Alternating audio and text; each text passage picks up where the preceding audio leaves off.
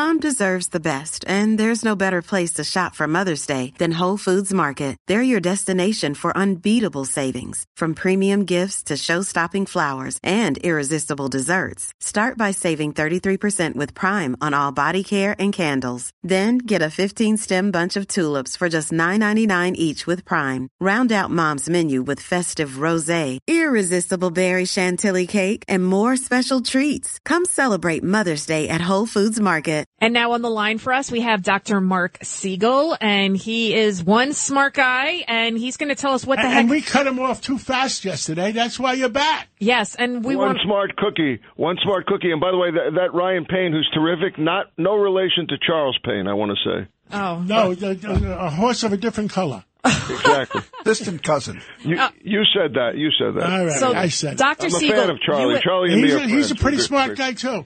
Now, both, now both. all of a sudden, they, they have a new booster shot that they say is going to be better than, uh, uh, than apple pie and uh, vanilla ice cream. You know what's interesting here that no one's talking about? The F- Before I get to this booster shot, do you know that the F D A withdrew their emergency use authorization on the old shot?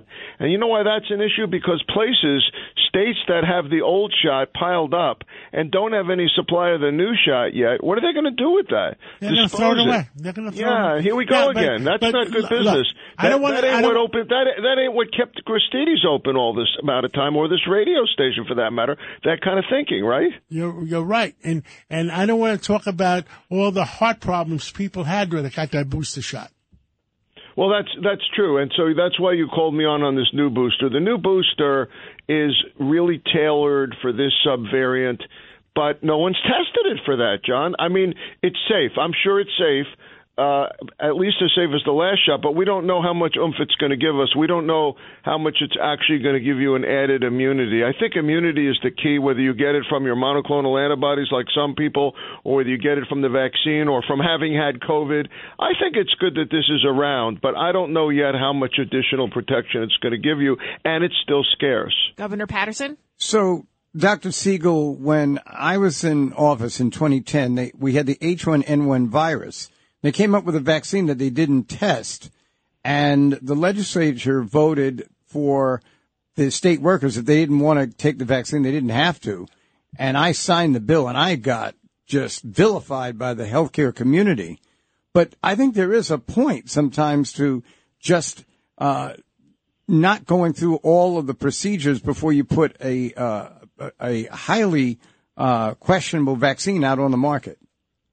Well, that's what Paul Offit is saying down at Penn, by the way, and he says our committee, F D A Advisory Committee, didn't vote on this. My view is it's similar enough so that I'm okay that it approved approved it, but you're hinting at something else.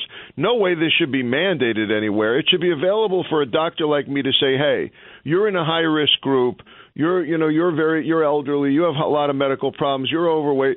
I want to give you this now. You didn't have a shot for six months or more. I want to give you this now. I should be able to decide. And as long as they leave it in the hands of a patient or a doctor to decide, I am not expecting, Governor, for there to be a big backlash of some unexpected side effects. It's not that different than the other vaccine. But John's going to tell you there are side effects with the other one. Fair enough. Uh, Doctor Siegel, the national average life expectancy has gone down again two years in a row. It's now, what, seventy-six? And we haven't seen a drop like this since the forties. What the heck is going on? Sedentary lifestyle. It's blocking us down for years. People locked down and they drank and they didn't exercise. They didn't walk around. The only people looking robust now, Lydia, are the rats in the streets of New York, looking very robust. He's right. He's right. And I... I, I went to, like, recently an event, and I saw some people that I hadn't seen in maybe two years, and everybody had packed on those COVID pounds. You know, everyone assumes it's the virus, right? The virus, an additional death from death rate from the virus. But that's gone way down, especially in the Northeast where there's a lot of immunity right now. But we're still seeing this death rate. And, again, it's because of all the other things. It's suicide. It's drug abuse. It's it's heart attacks.